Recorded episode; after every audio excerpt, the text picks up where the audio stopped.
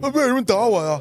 听说你听嘉哥节目没点赞，哦，今天必须卸你肋巴叉，听说你没留言，必须掏你懒弦。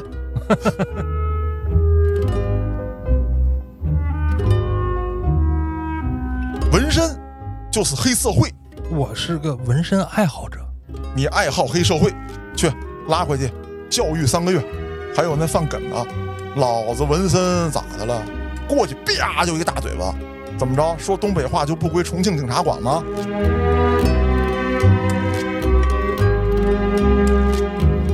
枪毙我之前，你们可不敢动我。再者说了，把我枪毙了，老子怎么死的？老子杀警察死的，我扬名立万。这文强一进来，这罪犯还拿糖呢。文强就把这个三尖头大皮鞋就给卸下来了，揪着脖领子，砰砰砰砰砰。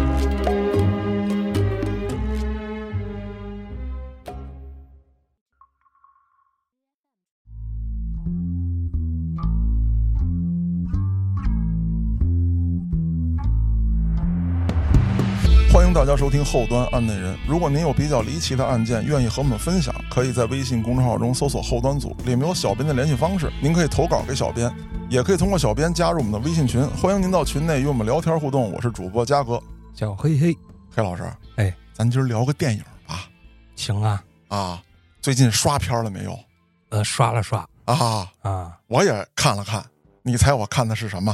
这还用猜吗？对呀、聊案子嘛，对不对对对，最近最火的这个，坚如铁定不是坚如磐石。铁定还行，是咱们国宝级的导演拍的吗？啊，然后演员阵容极其强大。是这部片子呢，在上映之前，在各个这个短视频平台上啊，也开始大肆宣传就是弄得很神秘啊。啊，但是你发现没有，黑老师，有一些在短视频平台上嘖播放出来的这些片段，啊，片子里它没有。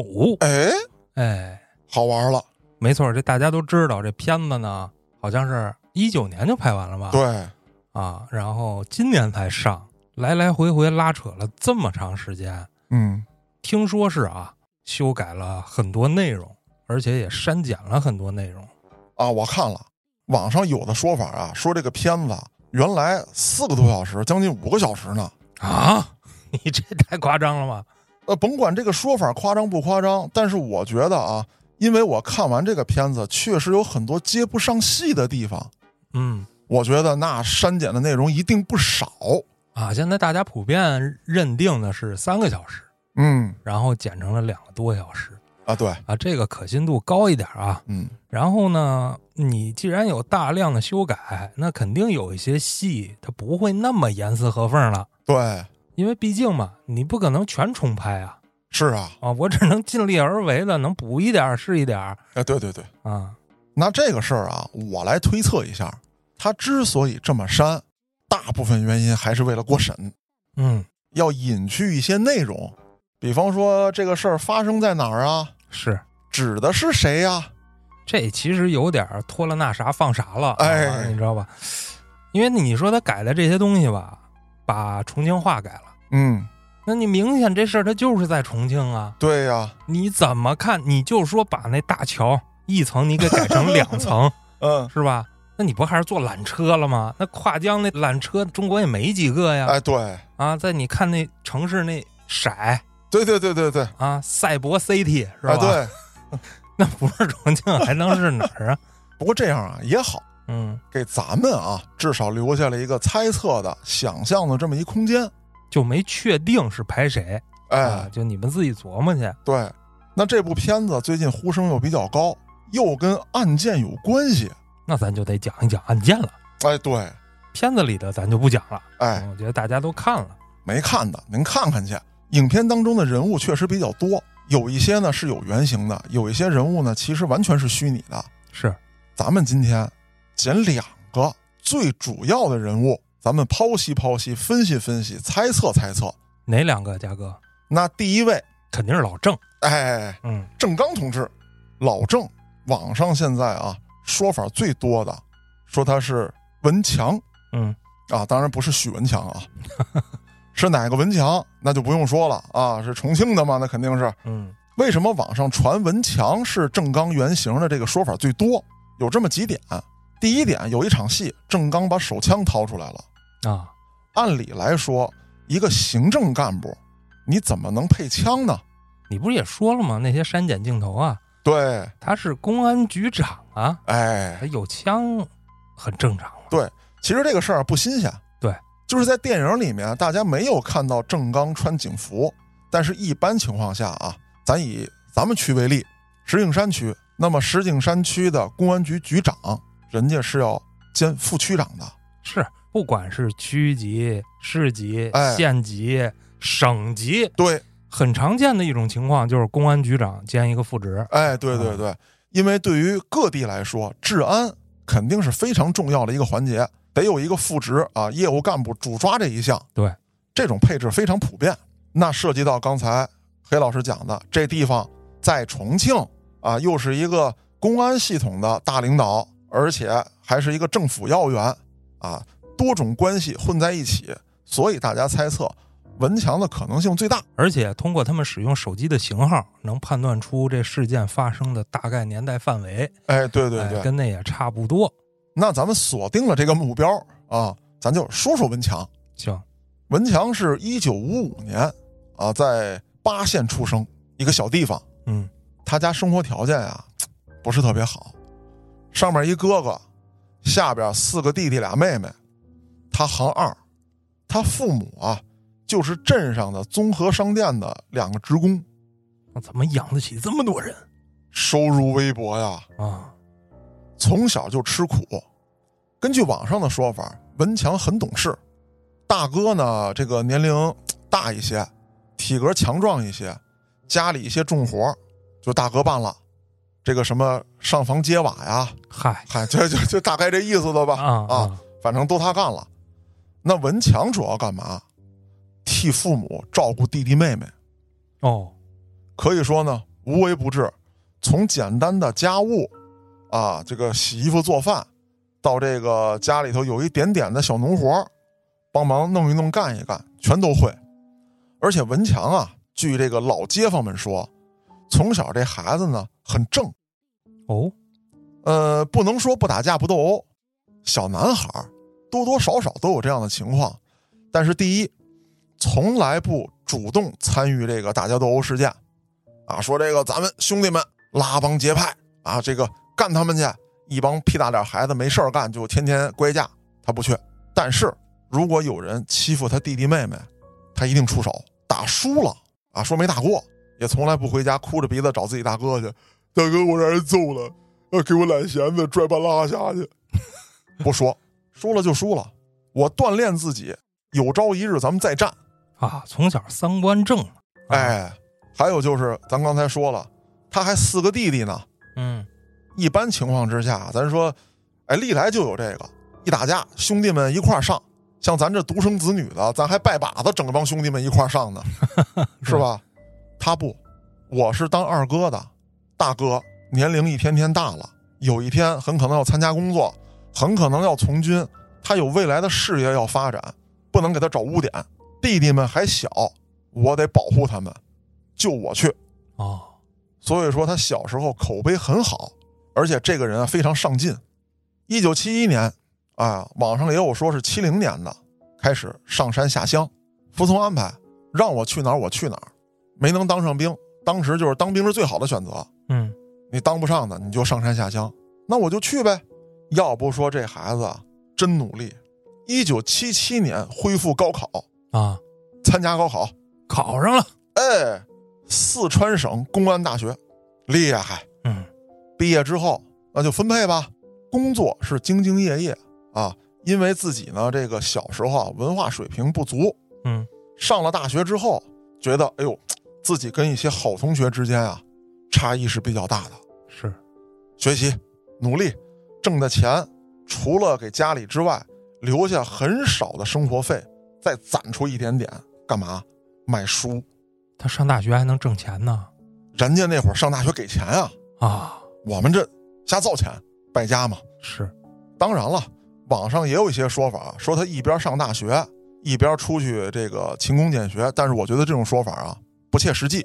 那会儿没有那么灵活的工作啊，对，再有一个黑老师，你比方说啊，你出去勤工俭学，很多大学生是做家教，啊，你教人孩子什么？你是公安大学，你别忘了，对吧？因此，我觉得这个事儿不太可能。七几年，那小卖部都是国家的，对啊，合作社嘛，对啊，哪能说随便雇俩这个小时工，我给你开点钱，不合规矩嗯啊？因此，这条传闻不太可能。他参加工作之后，这个学问也长了不少，文化水平也提高了，写写画画的呀，领导们很认可。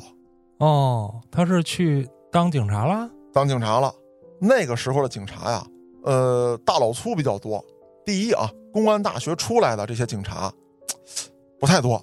那本来就刚恢复高考，能有几个大学的对啊，啊？都是社会派，哎，但是呢，他作为大老粗当中的文化人，还确实有点大老粗的魄力，等于是能文能武。对啊，他从小保护弟弟嘛，对，他还是有一些胆识的，没错儿，网上就疯传啊，说这个在大概一九八零年的时候，那个时候一来了，说这大学生啊，嗯，这是我们的宝啊，是，你给我们整整那个鼻头的工作吧。那会儿好多办案的老民警啊，最烦写东西。啊，原来我记得我被逮起来的时候，不是被逮起来，就是被请到派出所喝茶的时候，嗯，那时候还小，有一大叔老警察，一边抽烟一边录笔录，然后呢，这个笔录他要写错了呢，有一小刀片儿啊，他就把那字儿刮了，嚯、然后重新写，你再摁一手印儿啊，说证明这个不是我后来修改的笔录。嗯，好家伙，我那笔录录完了之后，我恨不能我那手印比他写的字儿都多。咱就说大叔这文化水平吧，嗯，他那会儿呢，就主要干这些工作，尤其是你给领导打报告，那谁会啊？讲 PPT，我、好家伙，那会儿啊，就是我听老刘讲过，他们那会儿那些老警察一写报告，脑袋都疼死了。嗯，今年三月我抓到张三，他干了什么什么，怎么怎么审的，现在在什么什么状态，就都这么写，这不行啊，咋着还得有点文笔啊，可不是嘛。那个时候啊，就开始讲究什么呢？写文要穿衣戴帽。哦，我给你解释解释，黑老师。当然了，现在又要求了，写这种文不要给我穿衣戴帽。废话都是当我对功夫什么叫穿衣戴帽？在什么什么什么的领导下，啊，本着什么什么的指示精神，具体落实工作如下啊，比方说业务方面，我们怎么怎么怎么样啊，数据什么什么一罗列，然后这个思想建设方面啊，我们认真学习了什么什么什么，对吧？说一大堆。现在又不要这些了，你就跟我说你干什么了？我明白呀、要不都抄的一样啊，哎，费墨费纸啊，朋友，可不是吗？但是那个年代讲究这些，哎，就他能写出来。那这些老警察们就说：“文儿啊，啊，你就跟这儿踏实弄文儿吧。那不行吧？”那当然了，我得出去啊。对，我得立功啊，啊，我得除恶扬善。是，我考警校干什么？啊我当作家来了吗？我得干他们啊！我得卸他们肋巴叉啊！啊，这帮老警察就拦着。哎，话说一九八零年有这么一天，没拦住，哎，为什么呢？说有这么一个，呃，也不能叫毛贼吧，抢劫犯啊，啊。先开始是偷，被人发现了，就变成抢，一夜之间在当地抢了三户。嚯、这警察们就急眼了，就出去得抓他去啊！是啊，人都走了，有人回来说人不够，说哪哪哪个口儿现在没人守着。就被他逮着机会了，哎，本来当天值班的呀，有俩人儿，一个是他，一个据说还有半年退休了。这个来搬救兵的，把这个还有半年退休的给请出去了。文强当时就急了：“你让我大爷坐这儿啊，啊，不许他动！这我大爷老胳膊老腿儿的，回头再商量。咱不说那毛贼动不动他，这犯罪分子一跑，我大爷不得追？我大爷一追摔一跟头怎么办？你们有点人性没有？啊，还有王法吗？还有法律行吗？行行，闭嘴吧，你来，你来，你来，就去了，去了之后啊，谁也没觉得这么文质彬彬的一小子，哎，能怎么着？当时的领导一听说，哎呀，怎么把小文儿弄过来了？算了，咱们临时重新排兵布阵吧，啊！把最不可能那口儿给他。但我跟你说，啊就生瓜蛋子，哎，他就碰这个，没错儿，嗯新手保护期， 湾仔枪神怎么来的？啊，你说对了，黑老师，真就让他碰上了。在这胡同里头啊，就说这个不法分子慌不择路，奔着这个文强就来了。当时没给配枪，就一根警棍，文强当时就冲上去了，砰砰就一下子啊，就歇脑瓜子上了。嚯、那犯罪分子啊，顿时脑瓜子咕咕放屁真是消放屁了，啊，鼻梁子都给打裂纹了。嚯、一顿歇之后，那时候也没个手机，没个啥的，拿这个报话机一呼叫，说让我逮着了。啊！领导还不相信呢，说先别去啊，这个文儿这小子没准整错了逮了一平民是吧？啊，到时候咱这边夸一撤了，奔那儿去，那小子真跑了怎么办？没一会儿，文强压着这小子来了。嗯，领导您看看是不是他？领导一看这人这脸，我好像有点认不出来， 打的太花了。是。你小子挺呢呀，下手够黑的。那我又没枪，我他我得被他捅哦喽！对呀、这一战之后，整个全局的人对文强刮目相看。嗯，这小子不光是有笔头子，下手还黑，这一战成名之后，得到重用。随后啊，他又赶上了一个好时期。当然了，如果从社会层面上来说，这不是什么好时期。但是对于这个他的工作履历来说，这算一好时期。严打吧？哎，一九八三年，嗯，开始严打。网上的数据啊，说他从一九八三年开始严打送进去的大小犯罪分子，有说两百多人的，有说一百多人的，有说百八十人的，甭管哪个数据是真的，至少这人数少不了。嗯，那因为一九八三年他在严打中啊抓了这么多犯罪分子，一九八五年他就升到了巴县县委副书记。嚯、一九八五年，他当县委副书记了。他是一九五五年生人，三十， 三十。我他妈今年四十了，连个副馆长都不是， 你你就别提你了这他妈人比人得死啊！我操 开玩笑啊！言归正传，甭管当什么，咱都好好为人民服务是啊！后来的文强啊，可谓是平步青云。那从一九九二年开始，文强开始大力整治当地的治安，而且啊，当时很多老百姓表示，文强爱民如子。哦，网上疯传这么几件事儿，我一一给大家罗列一下。这些真实案件是有报道的，但是呢，报道就那么一句话，嗯，其他的一些内容呢，更多的是网上的传闻，咱们在这儿只能做一个分享。我先说第一件，一九九九年，重庆市有一名警员在办案的过程当中被歹徒扎了二十来刀，嚯、后来这位干警不幸牺牲。警察抓到犯罪分子之后啊，可以说是咬牙切齿啊，恨其入骨。但是这位犯罪分子还极其嚣张，枪毙我之前你们可不敢动我。再者说了，把我枪毙了，老子怎么死的？老子杀警察死的，我扬名立万。这赶紧崩了吧这个！当时这事儿就惊动了文强了，文强亲自要见见这位罪犯。啊、这大领导啊，然后那罪犯还挺牛逼有面儿啊！啊。这文强一进来，这罪犯还拿糖呢，文强就把这个三尖头大皮鞋就给卸下来了，啊，揪着脖领子，砰砰砰砰砰，这一顿量啊！这么痛快啊！审讯室不有那椅子吗？啊，给绑那儿吗？而且不能说绑那儿，固定在那儿。是这文强把杂操给我松开，让他跟我干。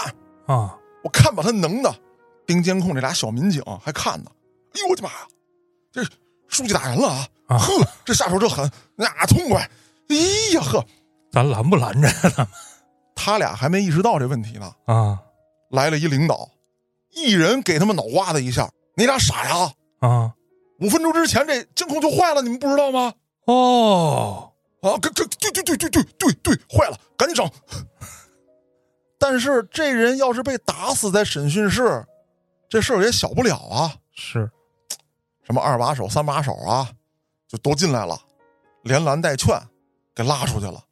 然后这文强还急眼呢，就把这个拉他的二把手、三把手一把推开，怂货，你的弟兄都让人捅死了，你现在怕你脑子上这顶乌纱帽吗？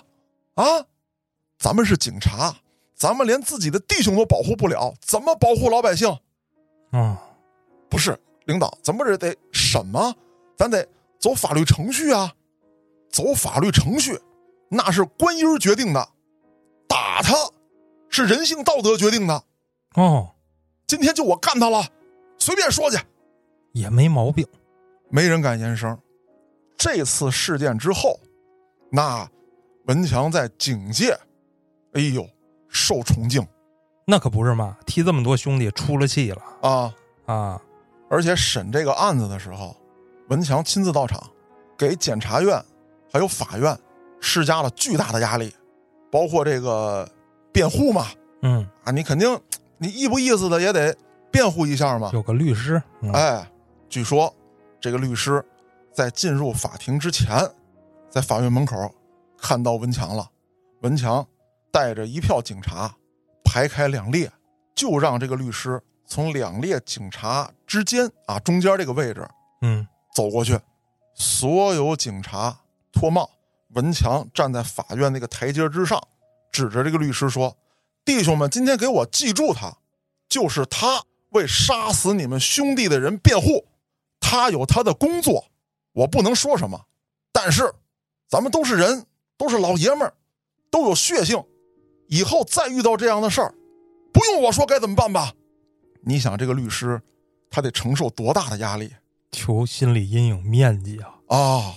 啊，而且据说啊，当时这些警察荷枪实弹，合适吗？但人没掏出来啊。哦，我揣着呢，那我警察带把枪怎么了？好样的是吧？我局长、副书记，啊！我说有任务让你们带枪，没毛病吧？没有，你告我去。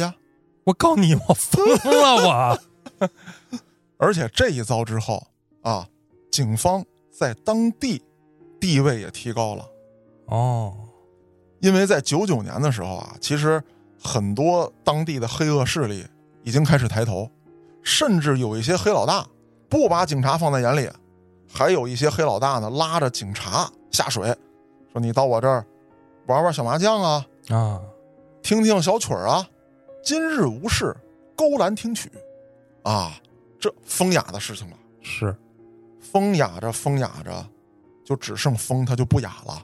那你有了不良记录了，你有了这些非法收益了，你就会被我威胁到。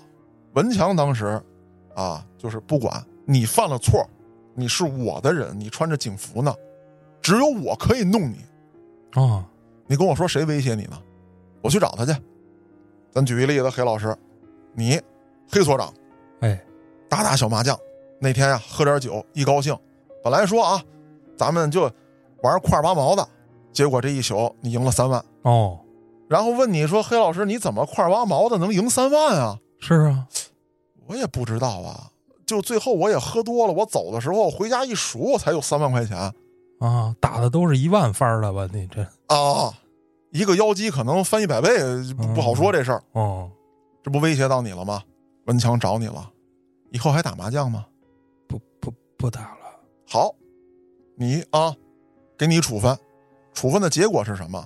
三年之内你升不了哦，啊！当然了，你还有三年退休。嗨，告诉我，谁拉着你打的麻将？就我们片儿有有一一米九多一秃头，行了，别说了，跟水边打的吧，对对对，穿游泳裤打的，对不对？是，行了，你看着吧。从明天开始啊，他只能再穿开裆裤。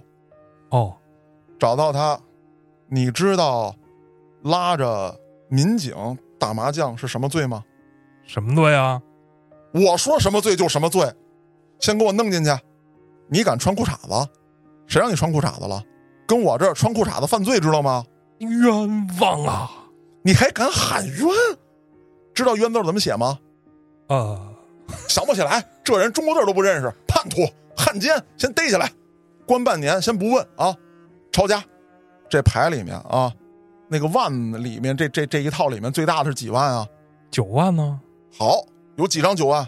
四张啊，四九多少？四九多少来着？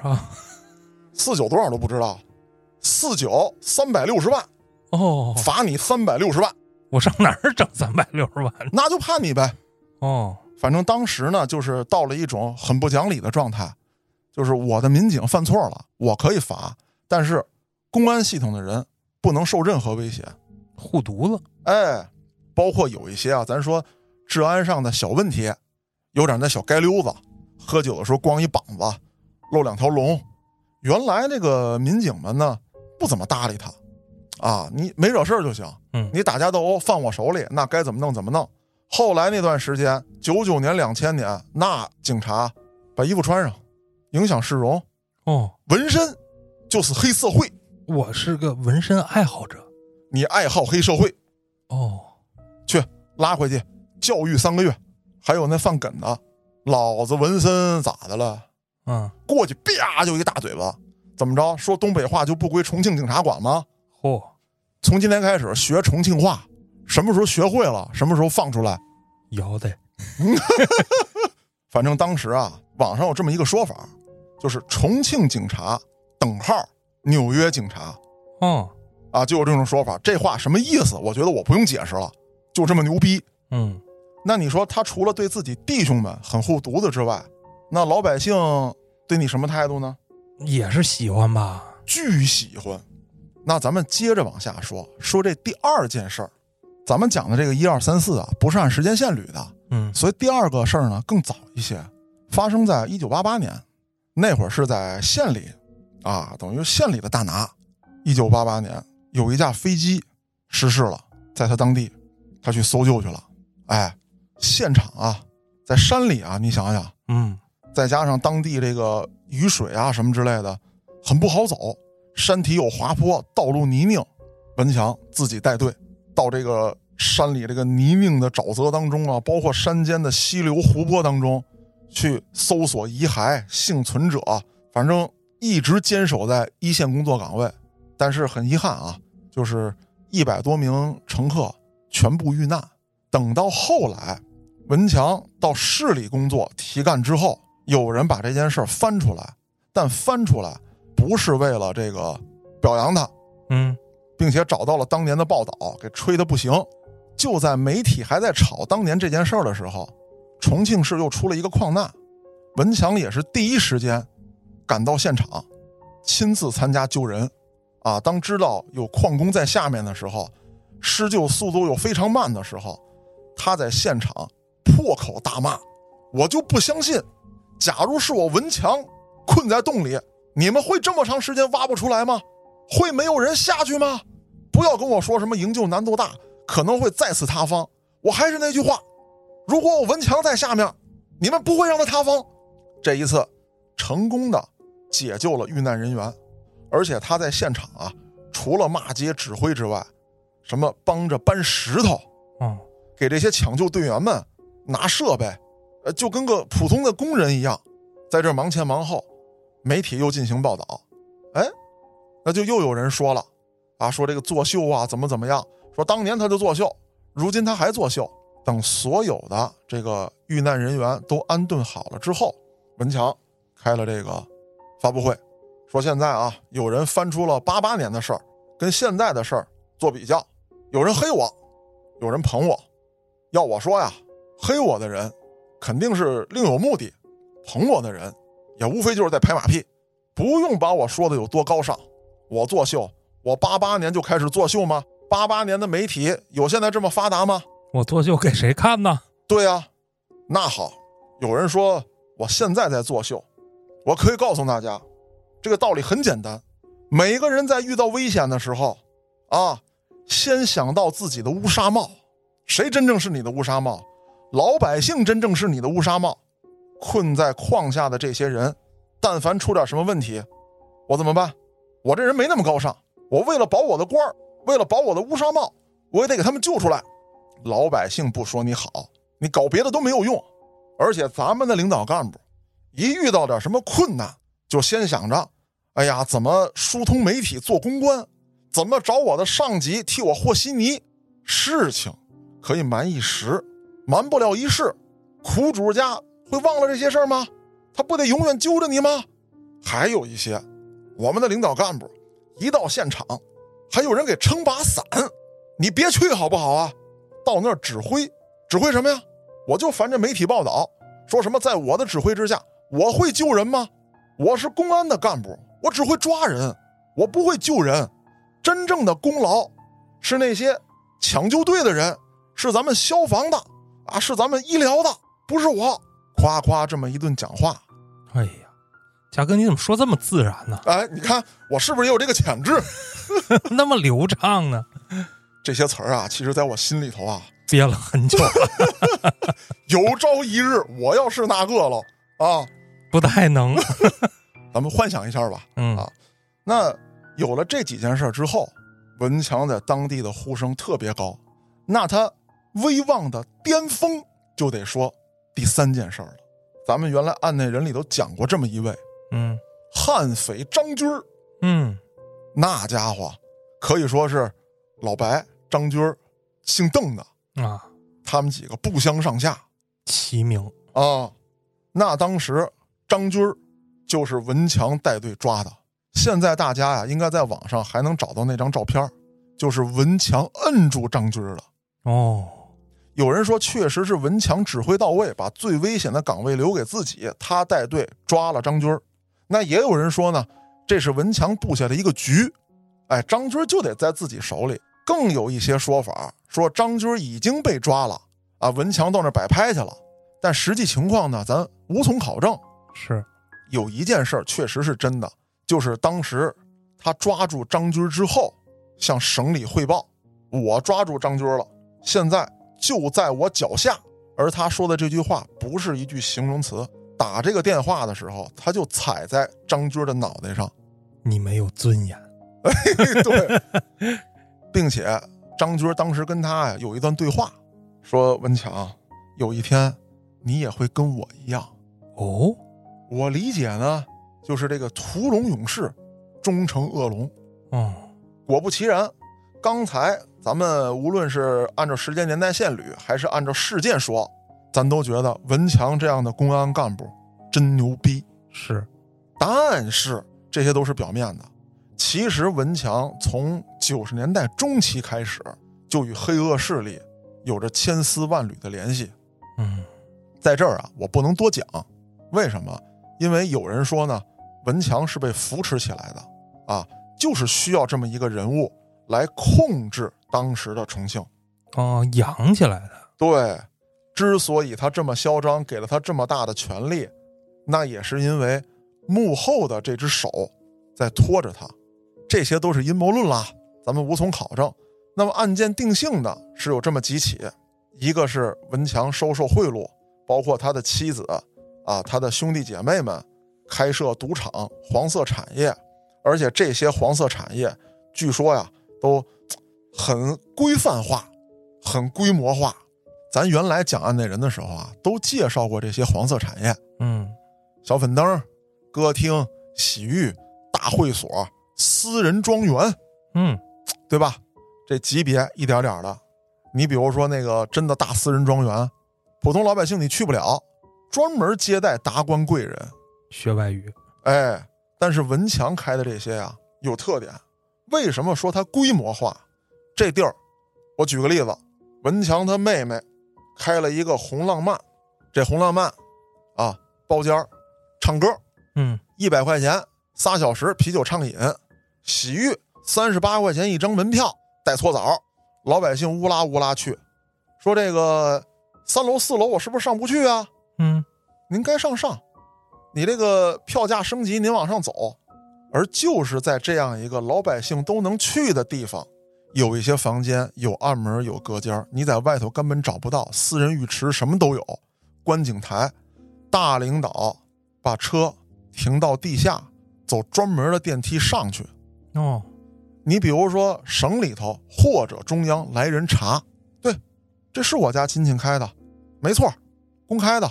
你查吧，你挨个房间看，进进出出的有男有女，有岁数小的，有岁数大的，咱就面向老百姓的，价目表也在这摆着呢，我们的完税记录，什么店面的租金，咱这都有，你查不着你给我把建筑图纸拿出来。啊。建筑图纸当然说他肯定能看，可是有一些地方是他后加后改的，嗯，啊，这些可就不在图纸里了。所以他搞的这些啊，非常的专业化，一般人去了你都看不出来。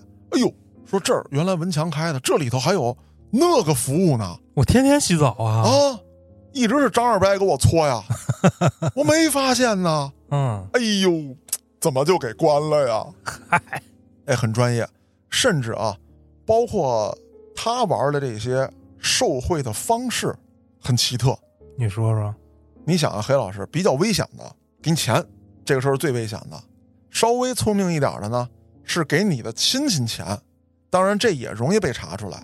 再高明一点的，跟你弟、你小舅子啊，跟潘潘那么一公司啊，洗钱，或者拍一电影儿，哎，这都是比较高级的。但是文强他们玩的这一套更高级。啊，我举个例子，黑老师，我过中秋节想给你送月饼，月饼违规吗？我成立一公司，专门卖烟酒糖茶的，嗯这月饼市场价三百多块钱，不违规。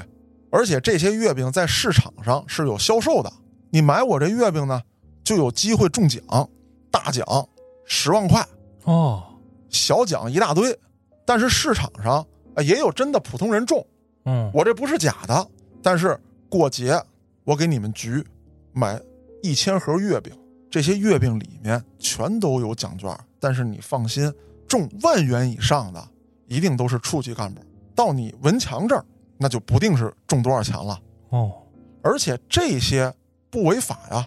你比方说，我单笔金额奖票的单笔金额过大是问题，我好比说就三千五千的一张，你架不住你有一百张，对吧？这就是一个特别巧妙的行贿方式。那还有一种行贿方式更神奇，你比方说，这个我贿赂你小舅子道爷，嗯道爷好玩个文玩什么的，盘核桃，啊，我送道爷一对核桃。这核桃呢，在市场上啊，目前还没有，嗯，哎，就是一新品种，也没有人玩儿，没人玩儿证明什么？没有价格。嗯，那好，我送给道爷了。之后过半年，我把这种核桃投入到市场，你肯定还没人玩儿，不认啊。嗯，我办一场拍卖会，拍卖这种核桃，成交价很高。然后有人找道爷，哎呀，说嘖您看我也喜欢这个，您这核桃不行，多少钱匀给我吧？啊，都盘了半年了。啊，肯定得比市场价还高啊，这都包浆了。是啊，所以这也是一种行贿手段。就这种比较巧妙的、隐藏性比较高的行贿手段，在文强那儿玩的是一套一套的。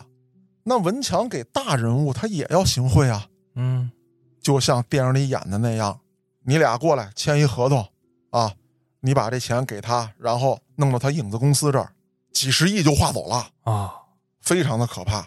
那电影里演的确实是啊，这个大老板们跟他也有斗争。那在实际情况当中，斗争有没有？一定会有，但是很多的公司没有玩到一定水平的，那肯定选择这个是吧？怂一点儿，我交钱了事。对我本身也是受你保护，甚至受你控制的，不听你的，我死得更快。嗯除了我刚才说的这些之外啊，网上还有一些报道说文强这个人在背人一面的时候啊，十分的凶残，啊，而且爱喝酒闹事儿。哦，有的时候跟一些领导干部喝酒，那直接拿酒瓶子就开人，这么狠特别狠，甚至有几次当着上级领导的面儿打人，没人敢管，哦，并且放出豪言，把这个吧唧客往桌子上一拍，说你要是那个，你就冲我文强来一下子，你要是不敢，就给我趴着，否则的话，我让你走不出重庆。包括上面也派过一些调查小组的啊，来摸摸底，了解了解情况啊。当然了，真要是中央直接派下人来，比较重要的人物，挂这个组长来查你，那你别废话了，你就离死不远了。为什么？就是很多人啊也有这个疑问，说我直接给调查组干掉不就行了吗？啊？什么疑问啊？这是这个我觉得我就不用回答了，这个是你的认知或者说脑回路的问题啊！啊。调查组要是在这出点什么事儿，而且你想啊，重庆是直辖市，对，它上边没有省管着了。哎，那你说调查组是哪儿来的呀？可不是吗？那你一个没了，那我还有八百个调查组呢，我查死你啊！而且各位网友，我跟大家讲啊，就是调查组在这儿意外受点伤啊，这事儿兴许你还能抹过去。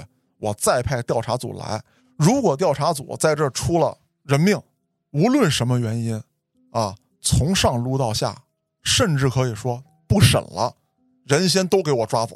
哦，我的调查组不能出事儿。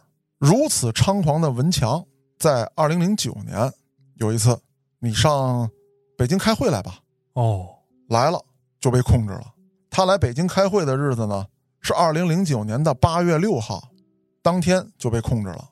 八月八号开始接受了调查，九月二十六号正式批捕，二零一零年的一月十八日进行了审判。那中间呢，有一审判决，有二审判决。一审就判了文强死刑，二审维持原判。二零一零年的七月七日上午，文强在重庆市被执行的死刑。就冲这效率，应该都已经调查的差不多了。哎，我请你来，你可能也知道是啥事儿，对，但是你不敢不来没错儿。啊！那咱浓墨重彩的说完这个文强了，再说说戏里的这位于和伟演的李总。嗯，现在网上有几种说法啊，一个呢说他是刘汉，但是我个人觉得不太对劲。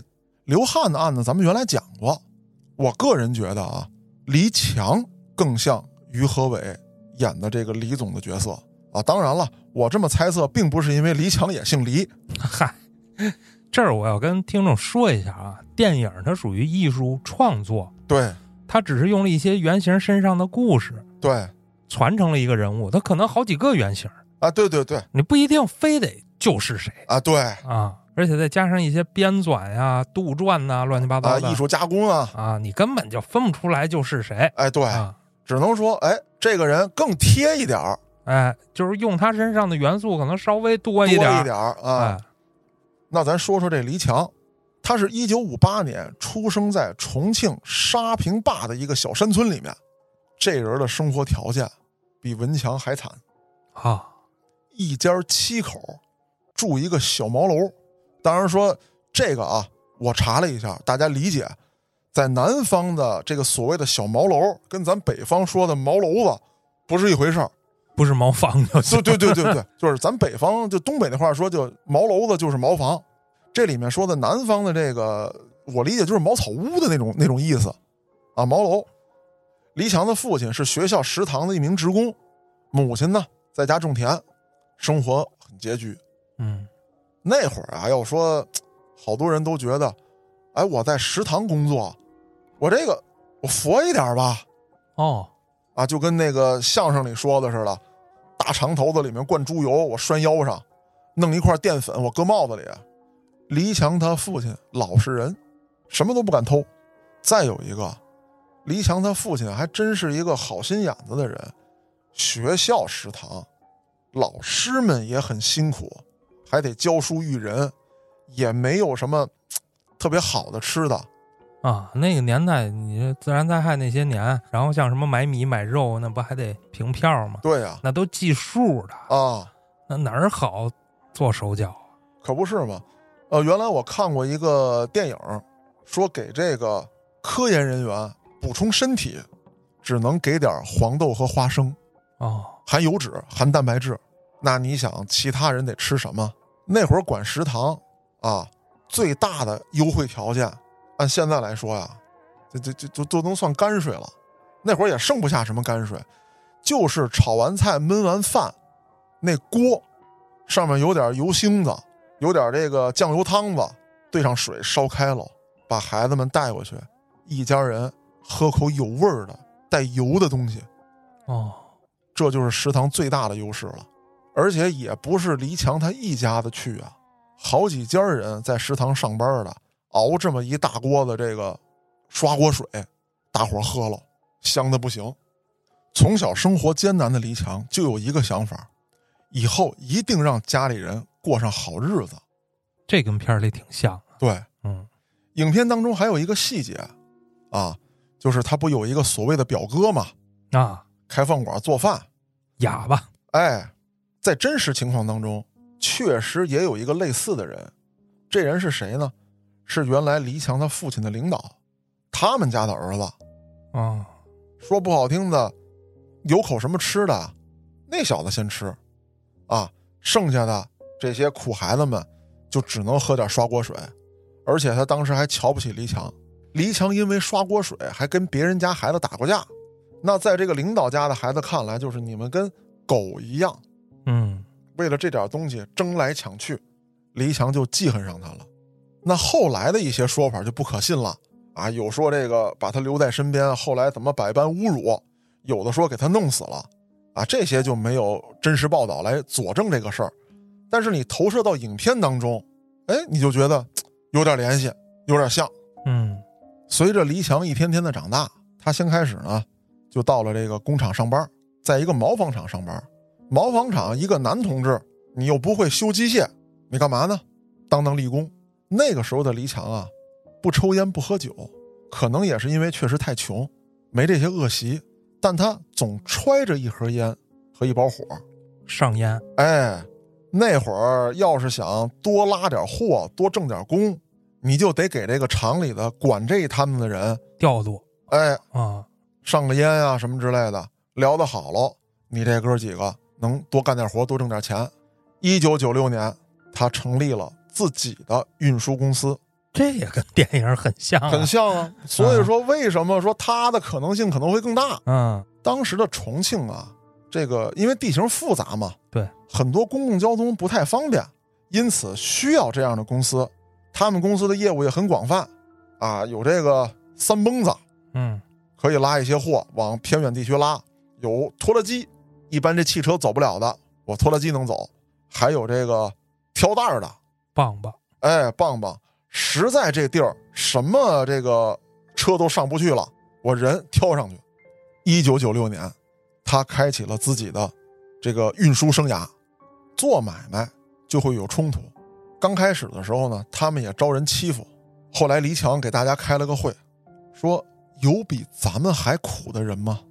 没有了吧？没得了，咱们还有什么害怕失去的吗？没得了，现在就连这碗饭，他们都要不让咱吃，咱还不拼一把吗？跟他们拼了！干他们！再者说了，他们跟咱比得了吗？咱有劲儿啊，啊，咱干苦力的出身啊那我大棒子抡的，啊！咱们是不是现在黑社会这一块，什么兵器最流行？镐把子， 什么跟镐把子长得最像？棒棒！干他！听说过山高组吗？嘿，他们最早也是这样成立的。对喽。嗯哎，他就带着人开始南征北战，打了当地几场比较硬的仗。我当年啊，也曾年少轻狂，喜欢打打杀杀，号称蜀中第一狠人。虎 李德彪说的就是我。哪儿都得彪啊！那到后来，等到他实力壮大了，一些帮派知道他的厉害的时候，他就不仅仅是为了生存了。啊，我要抢生意，不服咱就干，一条人命二十万。慢慢的生意做大，有一些核心人员就离开他了，有一些人呢就留在了他身边，摇身一变，西装革履，成了大老板，这不就是电影里的吗？很像。你看看，啊，那几个最早的兄弟都走了，就嗯留下了一个唐。对，二零零六年的时候，黎强的公司可以说已经垄断了重庆以及重庆周边的运输，除了货运之外，还有客运啊。当然，铁路这一块儿啊，那归国家。是，你只要是允许我个人买的交通工具能搞运输的，我全都搞，并且它的运营模式非常有意思。一种是我公司的员工，我给你开工资，给你排班儿，你拉几趟，拉几班，有抽成，有奖金。另外一种类似于个体加盟，啊那不就是接活儿的吗？ 对它就是个平台对，啊，当时还没有这个打打滴打滴嘛，嗯，是吧？？也没有这个啦啦啦啊，它就相当于这样的水平。嗯，我给你们派活儿。后来呢，他干了一件什么事儿，笼络了一大笔资金。啥事儿？他手底下这些加盟的司机跟他干了一段时间，他就觉得这些加盟司机比我的员工挣的要多呀。哦，分成比例高。对，因为我不用养车，本身来说呢，他们带车来加盟，那肯定得多给人家一些。是，他想了一办法，必须用我的车，租我的车给我干活儿。叫份子嘛。对喽，你租我这车，租到一定时间，你还必须啊以一定的折旧价格买过去。买过去之后，你不就成了所谓的个体户了吗？嗯，你就不用交租车的钱了。然后你再加盟到我这儿，按照原来的那种你有车的方式给你分账。如果不接受，你就不能在我这儿干。你如果让我知道你自己偷摸干，你放心，我一定有办法让你的车报废。嗯，而且他还玩过一回什么特狠的事儿。一般情况之下，咱们理解的啊，就是你堵我呗，嗯，你找人干我呗，你扎我车胎，你砸我车。他不是啊，好比说我是他手下的一个小调度，黑老师你是一个加盟的司机，嗯，咱俩关系不错，你不想跟他干了，我也劝你，哎呀，拉倒吧，自己干点什么不行啊？拉拉黑活儿哦，也能养家糊口。是，再说了，咱们是兄弟，我这儿啊，呃，有这么一趟活儿，你帮我拉一下，从哪儿拉到哪儿，我让卖家那儿单独给你钱，不走公司不就完了吗？这我怎么感觉离坑不远了呢？对喽，用这种手段，他害的人有拉爆炸物的，有拉哦，啊，有吧唧 Q 的，全都进去了。那你说他这么玩儿，谁还敢托关系拉私活儿？嗯，这可比什么砸你车、打你人还吓人。你不知道哪下儿就有问题啊，一点预兆都没有。你说你在路上堵我，我最起码有个征兆，我尽量离我跑不行吗？你也不是每回都能堵着我，但只要我干这活儿，我就有一定的风险让人逮进去，而且逮进去之后，这罪就小不了。我才懒得堵你呢，我让叔叔们去堵你。哎，再者说了，你哪知道我跟文强认识不认识？哦，我说你有罪，你就有罪。肯定认识。哎，年代相近，又是一个地方的，他还是一个行业龙头。对呀。但就算这么干，他永远也成不了亿万富翁。他需要干嘛呢？必须搞工程，没错儿，搞工程就得疏通上层的关系。没错儿，上层他找的谁，文强。很有可能是，虽然说没有正规报道说过他跟文强之间有点什么，但是咱们看这个年份啊，咱刚才说了，一九九六年他成立的公司，他是哪年出的事儿呢？二零零九年。 哦，他们一块儿出的事儿。嘿对喽，啊、二零零九年的八月，文强出的问题，这个姓黎的是二零零九年的十二月出的问题，相隔时间很短。还有一点啊，就是他跟电影当中很像的是什么？他被当地誉为叫“红顶黑老大啊，”，人家是政协委员。那电影当中也对他的这个政府身份、政府背景有所提及。是所以说这些点啊就太吻合了。他有了这样的背景啊，在出事之前搞工程就很容易了，无非就是低价拿地，啊，垄断这个原料，搞运输都得我来。那还有帮政府搞基建呢。对呀、嗯，大型工程的承包，还有就是电影里演的什么拆迁问题，都由我来解决。对于怎么拆迁，我觉得我在这儿啊就不用多说了。电影太多了。哎，案内人里面讲的也太多了。那么，为了干这些脏活儿，黎强手下啊也是笼络了很多社会闲散人员。那会儿讲的什么袍哥呀、什么之类的，弄了一大批。电影当中也演了啊，说咱们这是这个酒后你多少年拿多少钱，他是怎么怎么着，先把酒喝了啊，背这些事儿，安家费什么的都分配好了哎，啊，你犯的事儿大，给你的多没错儿，啊，都是这么分配的。甚至电影当中呢，还有一个情节啊，说他们拿着斧子奔警察就冲过来了，怎么就那么胆儿大呢？警察你也敢砍呢？啊，那这里面有几层因素啊？第一就是他肯定曾经许下过什么，李总只要不倒，哎，我的家里人就吃香喝辣嘛。没错儿。还有一点是什么？就是他当年啊蛊惑了大量的未满十八岁的青年、啊，未成年未成年人，蒙他们，你就砍去，砍完了你也判不了死刑，你一出来摇身一变你就是大哥啊，而且我还给你什么上百万，对吧？啊！我要坐在跑车里，我开着法拉利。哎呦，我跟你说，这进去之后，保不齐找点什么事儿给你弄死了，你他妈一分钱你也拿不着。没错儿，嗯，都是被这些大佬们算计的，炮灰中的炮灰。我不知道听众朋友们了解不了解啊？就是办这种事儿，层层扒皮。黑老师说了，嘉哥，我现在啊要灭掉那些黑咱们的人，我准备出八十五块钱给丁大爷打电话，啊，丁儿，现在有仨人老黑我们啊，八十行不行？丁儿一听，没问题，哥，这事儿我给你办了。丁儿往底下五十，过去给我干他。这帮人过去一干啊，哎为什么打我呀？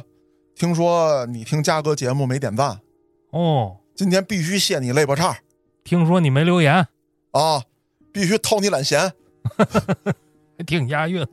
哎，你看搭配就这么好。嗯啊所以说，真正到了办事的最底层那些小混混的手里面，这些钱啊，小混混觉得，哎呦，三十万、五十万，可能上头给的是一百万、两百万，那些中间的什么都不干的，扒了一个大头，您这边可能把命就丢了，然后这钱没准你还拿不着，就是一个空头支票。没错，没看电影里演吗？这些存折我先替你们保管，啊，那你进去，我找一人里边给你弄死，对啊，没准人就收一万，我给你一百万，我疯了我。可不是嘛。说这个黎强最狂的时候啊，是大概从两千年开始的。两千年的时候呢，他甚至啊阻碍高速公路的开通，哦，说这条路我修的，我修这条路的时候，我有多少多少的工人死在这条路上了，得加钱，你不给我钱你就开通不了。那高速部门人家也不干啊，你施工，那你你得考虑你的安全施工问题啊，你追责追不到我这儿啊，对吧？那不行，啊，跟人干起来了，当地政府也是出面进行协调，进行了赔偿。当然，具体的赔偿款项是多少，如何落实的，我没有找到正规报道。但是这件事儿是有的，网上的很多传闻啊，都是说这里面有政府高官跟黎强徇私舞弊，借着这茬儿贪污受贿，可能到真正的死者家属那儿没有多少钱，甚至有人说这些死者就是被害死在路上的。故意制造的这么多伤亡，对喽，这些内容啊，在这儿我不多讲。网上这个写这些内容的人非常多，甚至有的写的神神怪怪的，啊，说这个当时施工的时候起大雾，大雾一散少俩人，有人说这儿啊不能修路啊，动了祖坟了，怎么怎么邪乎，说了一大堆。这些内容呢，我在这儿就不讲了。想看的您网上一搜，大批量的都是。嗯，对于黎强的判决啊，现在我查到的呢是二零零九年的十二月二十九日对其进行宣判，判处的是有期徒刑二十年，落款儿是《重庆日报》，但是我翻了《重庆日报》，没找着。没找着嗯，这项工作。我做的时候啊，也真的是累死我了，黑老师，肯定是你一点开这个网站都是现在的消息，对，二三年，我就往零九年开始倒。我想零九年十二月，我锁定这个日期，我怎么也能倒着吧？没倒着。所以说，这一则报道是否准确，我只能在这儿说，我没有找到真正的来源。嗯，不过感觉上不太真。对，按理说怎么也应该比二十年长。我觉得不是死刑也得是个死缓吧？对，你想啊，你就说高速公路上你还死那么多人呢，对啊，你在制造那么多冤假错案，就之前运输的时候，嗯，什么这拉毒什么这那的，对组织啊黑社会，啊，黑社会性质的犯罪团伙对，这没跑了。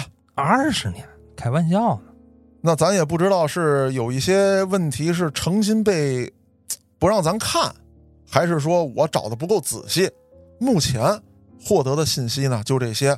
我呢也不会说讲完这期节目就拉倒，也会持续的去找。如果有一天真的能够找到比较确切的来源，咱甭管在哪期节目里面，我给大家找补一句，把这段给补上。